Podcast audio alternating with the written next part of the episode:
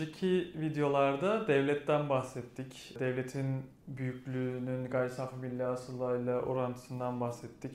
Ama bu konuya biraz daha ve derinlemesine girmek gerekir diye düşünüyorum.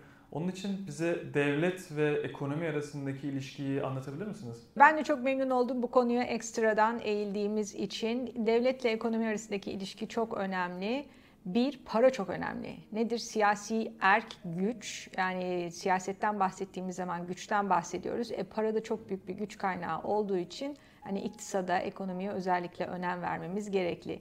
İkinci bir önemli konu bizim siyaset bilimciler için ekonominin oy verme davranışı üzerinde çok ciddi etkileri var. Şunu bulmuş uzun zaman araştıran siyaset bilimciler. Diyelim ki seçimler olacak. Diyelim ki az çok demokrasi ile yönetilen bir rejimdeyiz. Eğer iktisadi göstergeler sağlıklıysa, ekonomi iyi gidiyorsa, çok büyük bir tökezleme yoksa, küçülme yoksa o zaman seçmen genel olarak mevcut iktidardan yana oy kullanıyor.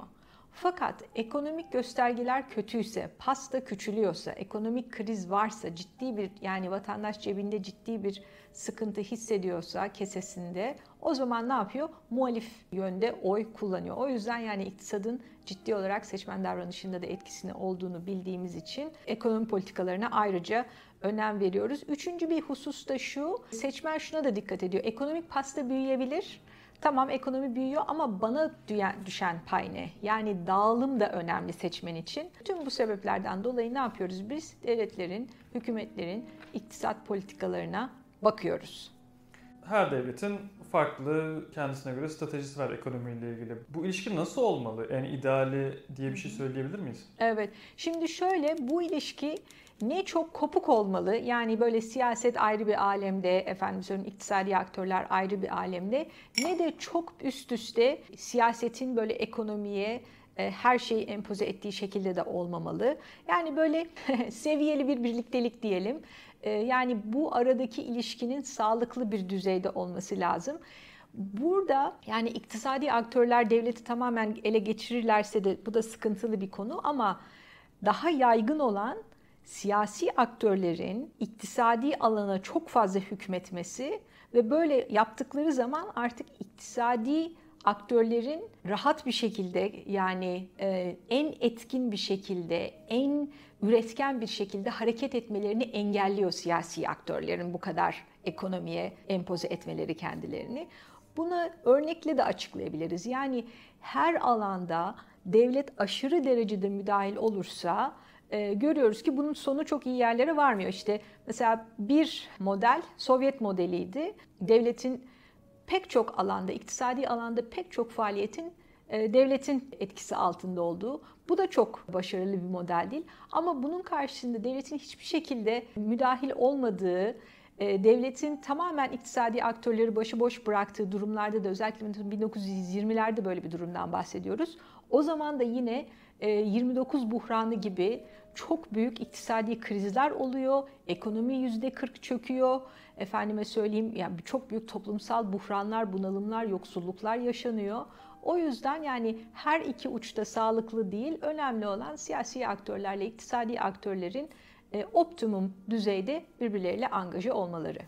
Devlet ekonominin üzerine çok fazla müdahil olursa bunun ne gibi bir handikap oluyor? Şimdi bunu şöyle örnek vereyim. Yani de, devletin o an için ilk, ilk derslerimizde bunu şey yapmıştık. Yani devlet büyük bir mekanizma ama onu işleten, onu yürüten yürütme organı dediğimiz hükümet var. Şimdi hükümetin kaygısı nedir? Temel olarak bir sonraki seçimde yine seçilmek. Yani onun kısa vadeli seçim kaygısı var. O yüzden de seçmen çevrelerini mutlu etme kaygısı var.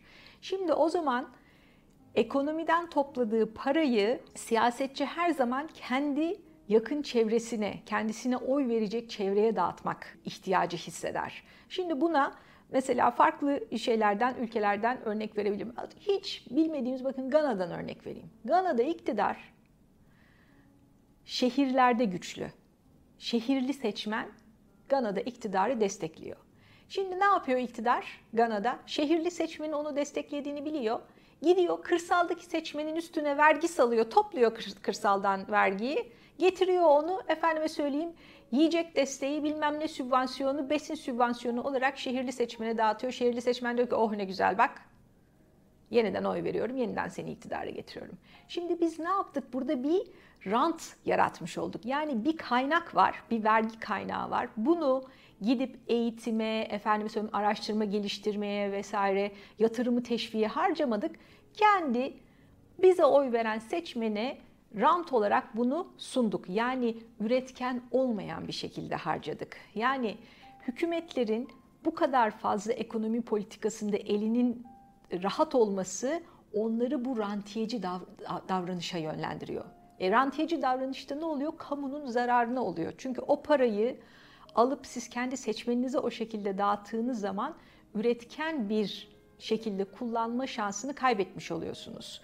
O yüzden de işte biz bu farklı şekillerde de olabilir bu rantiyeci davranış. Gereksiz altyapı olabilir. Mesela Amerika'da bunun böyle bangır bangır örnekleri verildi. Hiç olmadık bir yere Alaska'da bridge to nowhere derler. Hiç üstünden kuş uçmaz, kervan geçmez yere köprü yapılmış. Niye yapılmış? Çünkü efendim orada 3-5 tane iş yaratılacak. Bir tane işte yandaş müteahhit zengin edilecek vesaire diye kamudan toplanan vergi gelirleri ne yapılıyor? Böyle bir rantiye projelere harcanıyor ama ne oluyor? Siz oradan oy kazanıyorsunuz. İktidar çarkınız dönmeye devam ediyor. Yani o yüzden bu rantiyeciye meyyal olması siyasetçilerin bizi son derece yani ekonomi politikaları ne oluyor konusunda vatandaşı son derece uyarmalı. Yani vatandaşın gözü açık olmalı. Çünkü her siyasetçi bu. A partisi B partisi değil. Siyasetin tabiatında olan bir şey. Çünkü siyasetçi ne yapıyor? Bir sonraki seçimde tekrar makamını korumak istiyor. iktidarını sürdürmek istiyor.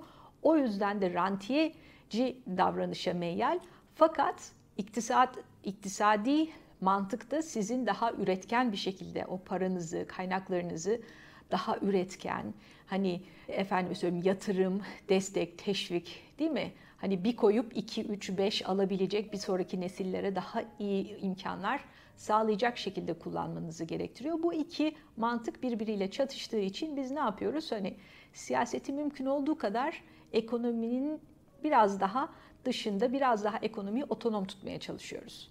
Sanırım otonom kelimesine biraz daha girmek lazım. Çünkü bu rant mekanizmasını ekart edebilmek için, siyasetin ekonomiden biraz daha uzaklaşabilmesi için ekonomiye dair kurumların biraz daha otonom bir yönetimde olması gerekiyor herhalde değil mi? Evet, evet. Şimdi buna şöyle bir örnek vereyim. Diyelim ki biz bir haneyiz. Böyle birkaç tane çocuk, çocuk vesaire yaşıyoruz. Hani nineler, dedeler. Kesemizin ağzını sadece atıyorum ben şimdi genç bir tane oğlum var ona verdim. Şimdi genç oğlum hepimiz o keseye, ortak keseye şey yapıyoruz ondan sonra katkıda bulunuyoruz ama oğlan genç yaz geliyor efendim söyleyeyim tatil, eğlence, spor araba vesaire ne yapıyor?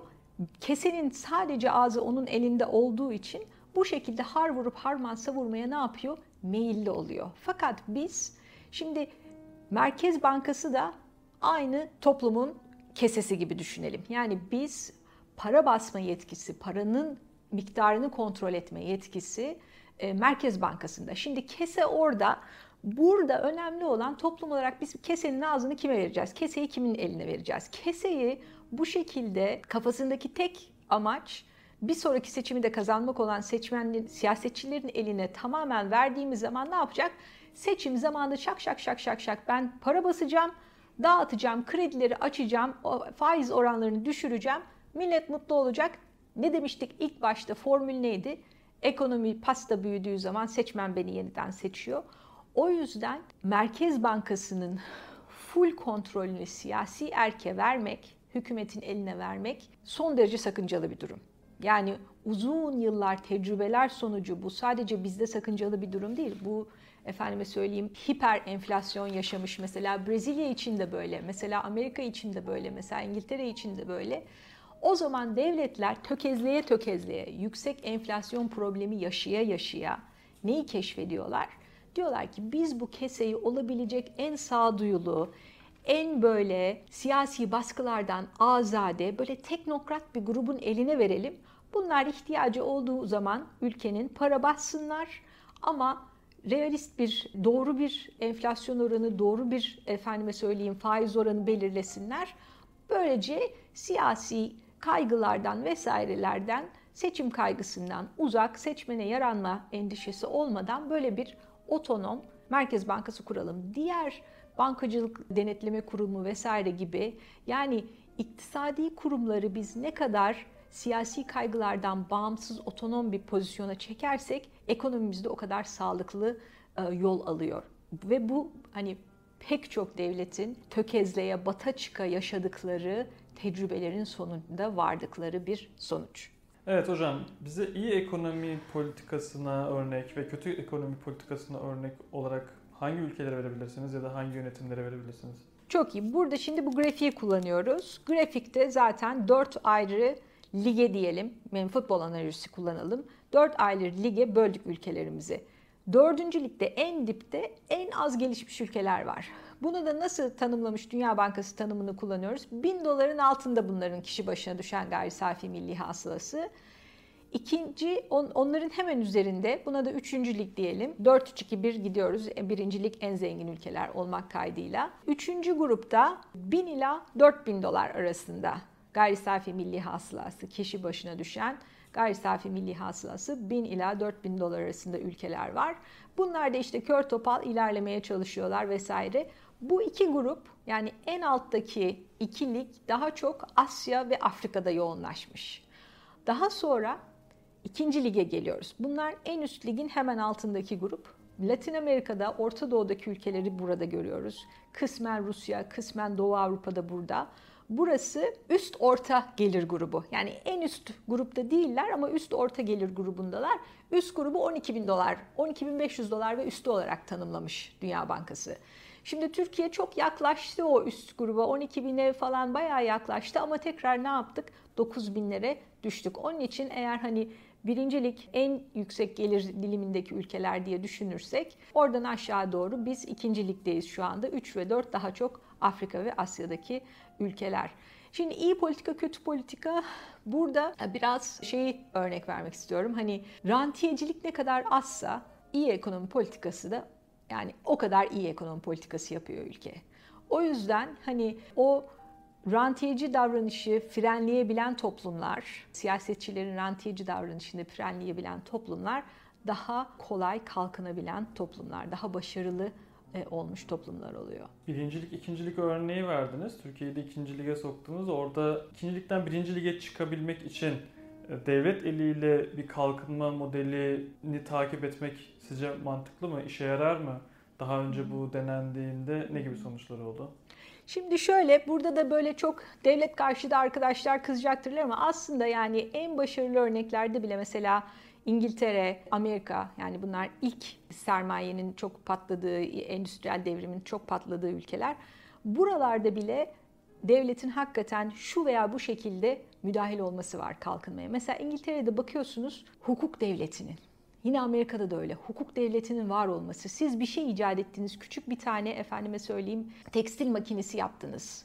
Pamuk işleme makinesi yaptınız. O makinenin patentini alıyorsunuz başkası kopyalayıp o makineyi yapamıyor. Yani veyahut da sözleşme yapıyorsunuz, anlaşma yapıyorsunuz, çekiniz, senetiniz vesaire döndüğü zaman hukuk bastırıyor sizin borcunuzu alıyor.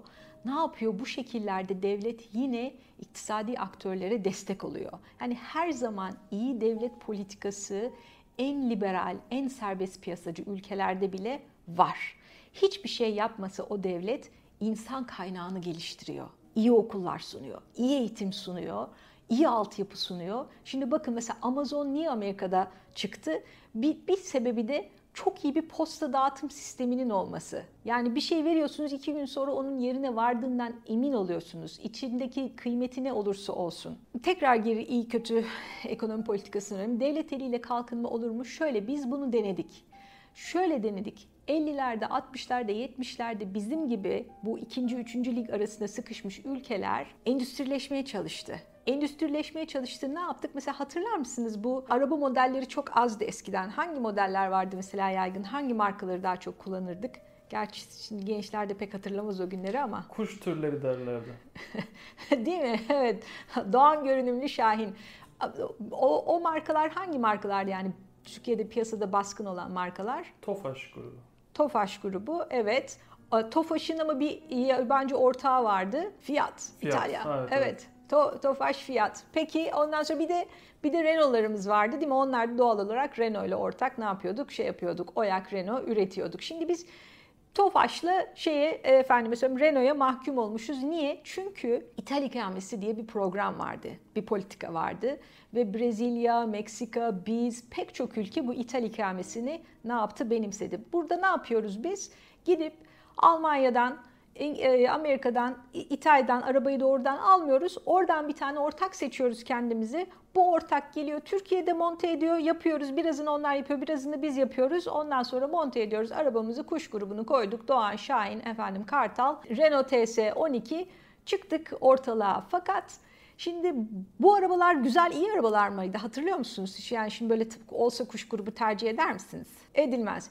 Niye? Bu arabaların nesi, nesi kötüydü? Kalite olarak bayağı düşüktüler. Kalite olarak düşüktüler. Peki sizce biz o kuş gruplarını alıp ihraç edebilir miydik herhangi başka ülkelere? Yok olmadı zaten. Olmadı da zaten. Şimdi burada evet sıkıntı şuydu. O ithal ikamesiyle biz yerli olarak ürettik bu araçları ama hiçbir şekilde o araçlar ihraç edilebilecek kalibreye çıkmadılar. Bir rekabet ortamı olmadı ve rekabet ortamı da olmadığı için yerli üreticilerimiz de günahları boynuna bunlar o modelleri geliştirmeye, ilerletmeye ne yapmadılar? Çalışmadılar. Fakat mesela iyi ekonomi politikası dediniz. Güney Kore'de böyle olmadı. Güney Kore'de de devlet korudu, teşvik etti sanayisini. Ama dedi ki bak kardeşim ben sana bir sürü vergi şeyi tanıyorum, inisiyatifi tanıyorum. Vergiden muaf tutuyorum, seni koruyorum, kolluyorum. Sen 10 senede bu, bu arabaları ihraç edeceksin. O kaliteye getireceksin. Yoksa sana teşvik meşvik hiçbir şey yok. E nitekim biz şimdi bugün bakıyoruz. Ortalık Hyundai'ler, efendime söyleyeyim başka bir sürü Güney Kore markasıyla doluyor. Fakat Güney Kore'ye baktığınız zaman yani Gana ile Güney Kore'nin gayri safi milli hasılasının eşit olduğu yıllar var. 1960'larda 70'lerde hepsi 300'er dolardan başlamış. İşte iyi ekonomi politikası o kadar büyük fark yapıyor. 35 bin dolarlara fırlamış. 30 bin dolarları geçmiş Güney Kore. Gana hala ne yapıyor? 4500 dolarlarda sürünüyor hala. O yüzden yani iktisadi politikalar çok çok önemli. Devlet eliyle de kalkınma olabiliyor ama iyi yaparsanız. Ama yine rantiyeye vesaireye, korumacılığa kitlenir kalırsanız yani uluslararası piyasaya üretim yapamazsanız onlar da ne yapıyor? Bir zaman sonra o politikalar da çöküyor. Nitekim biz de 80'lerden 90'lardan sonra ne yaptık? Kaldırdık bütün duvarlarımızı, açmak zorunda kaldık piyasalarımızı dışarıdan gelen ithalata. Genel olarak ekonomiyle ilgili insanların kafasında hep böyle bir şey oluyor. Geliri ortak paylaşma gibi bir anlayış oluyor. Halbuki daha akılcı olan pastayı büyütmek diye de söyleniyor. Yani e, küçük bir pastadan herkes eşit alsa ne olacak ki? Pasta küçük zaten. E, onun yerine pasta büyüse o pastadan küçük bir dilim bile alsak çok daha aslında fayda sağlayan bir model olmuş oluyor. Onun için bu bölüşüm politikası ile ilgili ne söyleyebiliriz ve bu pasta büyütülüğüne nasıl paylaşılabilir? Bununla ilgili ne söylersiniz? Şimdi bunlar çok önemli siyasi sorular hakikaten. Yani ve çok şeyle alakalı. Yine hani Güney Kore'den bahsediyoruz diye Güney Kore örneğini vereyim. Yani bazı toplumlar eşitsizliğe duyarlı toplumlar. Şimdi bakmışlar bu CEO'ların maaşlarına mesela. Ondan sonra şeyde Amerika'da küçük işçiyle yani ortalama bir işçiyle o, orada çalışan CEO arasındaki maaş farkı 400 kat. Yani deli gibi yüksek para alıyor bu CEO'lar. Hatta yani bu 2008 krizinde vesaire iyice e, ayyuka çıktı. Yahu batmış firma artık. Yani banka batmış, firma batmış, şu batmış, bu batmış. CEO hala büyük bir balon payment dedikleri koca bir e, bonus alarak özel uçağıyla emekliliğe gidiyor. Millet tarumar olmuş. Efendime söyleyeyim çalışanlar, ortaklar, şirketin hissedarları vesaire. Şimdi bazı toplumlarda eşitsizliği olan tolerans çok fazla. Amerika'da bu böyle. Bazı toplumlarda çok az. Şey Kore örneğini vereyim. Orada bak bakıyorlar CEO ile ortalama işçi arasındaki maaş 5 kat falan 5-6 kat yani 10 kata bile fırlamamış oluyor. Yani inanılmaz aradaki fark çok az. Bu tabii hem siyasi bir tercih hem toplumsal bir tercih. Fakat e, şöyle bir şey var. her ikisini de yapmak mümkün. Yani hem pastayı büyütmek hem onu eşit bir şekilde dağıtmak mümkün. Yine daha önceki şeylerimizde kıta Avrupası ve İskandinav ülkeleri buna örnek vermiştik. Hatta Doğu Avrupa da biraz biraz bunun içine giriyor. Yani hem eşitsizliği bozmadan hem düzgün iktisadi politikalarla pastayı oldukça büyük bir hale getirmek mümkün. Burada da e, şunu söyleyeyim yani vergi politikanız çok önemli. Yani iş gelip o hani kimden ne kadar nasıl vergi alıyorsunuz konusuna geliyor. Vergi devlet vatandaşı çok fazla ürkütmeden olabildiğince yolması şeklinde anlaşılıyor genelde. Ne gibi bir vergi politika çeşitleri var? Onları biraz belki söylemek istersiniz. Evet, evet değil mi? Evet, vergi işte ne kadar hissettirmeden ne kadar vatandaştan yol. Aslında iyi vergi politikası nedir? Vatandaşı hissettirerek onu almanız, vatandaşın böyle bir rızayla bir şey size ne verdiğinin farkında olması. Şimdi burada progressive taxation, regressive taxation diyorlar. Biz de sanıyorum hani direkt vergi, endirekt vergi olarak şey yapıyoruz. Şimdi diyelim ki ben gittim ekmek aldım, süt aldım. Bunlardan belli bir miktar vergi kesiyor değil mi devlet? Ondan sonra şey KDV'si bilmem nesi şusu busu. Bu şekilde tüketimden alınan veyahut da elektrik faturası ödedim, ondan sonra benzin aldım. Yani tüketimden aldığınız vergiler devletin en direkt vergiler. Çünkü ben orada vergi ödemek için gitmiyorum ki benzin almak için gidiyorum. Veyahut da bilet almak için gidiyorum. Uçak bileti alıyorum bir ton vergi ödüyorum. Efendime söyleyeyim elektrik faturası ödüyorum bir ton ona vergi ödüyorum. Ama amacım vergi ödemek değil. Nerede amacım vergi ödemek? Gelir alıyorum elime gelir geçiyor ondan devletin kestiği parada orada görüyorum ben. Evet ben şimdi şu kadar 10 bin lira vergi aldım. Bunun 3 bin lirasını devlete verdim. Ha şimdi ben vergi verdim. Yani bu şekilde direkt gelirden vergi aldığınız zaman bu daha progresif bir taxation. Bunun bir de şimdi ben 10 bin lira aldım bu yıl. 10 bin lira kazandım. 3 bin lirasını devlete vergi ödedim. Ne yaptık? %30 vergi verdik değil mi? Adam 300 bin lira kazanıyor. 300 bin lira kazandığında yani benim kaç katım fazla kazanmış oluyor. O da %30 vergi verdiğinde aslında onun elinde kalan 210 e, bin lira yine çok büyük bir para. Yani bana kalmış 7 bin lira ona kalmış 210 bin lira değil mi? Aynı oranda vergi ödediğimizde zengine bu daha az dokunuyor. Değil mi? Çünkü onun elinde hala daha çok para kalmış. O yüzden siz eğer doğru bir vergi politikası yapacaksanız eğer devlet azdan az, çoktan çok almalı. Yani benim gelirim azsa hatta bilakis benim yıllık gelirim 10 bin liraysa aylık gelirim 1000 liraya gelmiyordur. Devletin üstte bana para vermesi lazım asgari bir gelir standardı, yaşam standardı sağlayayım diye. O yüzden herkese böyle silme aynı. Zaten en direkt vergilerin de zararı o. Yani ben 3 kuruşluk kazandığımda benden de aynı oranda elektrik elektriğimden, benzinimden, ulaşımımdan, biletimimden aynı oranda vergi kesiyor. Multimilyarder efendime söyleyeyim fabrikatörlerden de aynı miktarda vergi kesiyor. O yüzden pastayı eşit olarak bölebilmek için bir, geliri en direkt değil vergiden almak lazım. İki, azdan az, çoktan çok almak lazım. Bu şekilde ancak pastanın biraz daha eşit dağıldığını görebiliriz. Evet yine çok güzel bilgiler verdiniz. Ee, bu vesileyle de 12 derslik seriyi tamamlamış olduk aslında. Onun için de genel olarak da bir teşekkür etmek istiyorum. Ben de çok teşekkür ediyorum izleyicilerimize. Umarım keyifli olmuştur. Yani siyaset bilimine giriş böyle herkes için siyaset bilimi düşündük. Ev hanımlarından efendim söyleyeyim emeklilere bu dersler herkese hitap etmek için yapıldı. O yüzden İlginiz için, sabrınız için çok çok teşekkür ediyorum. Tekrar belki bir başka projede görüşmek dileğiyle. Çok sevgiler, hoşçakalın.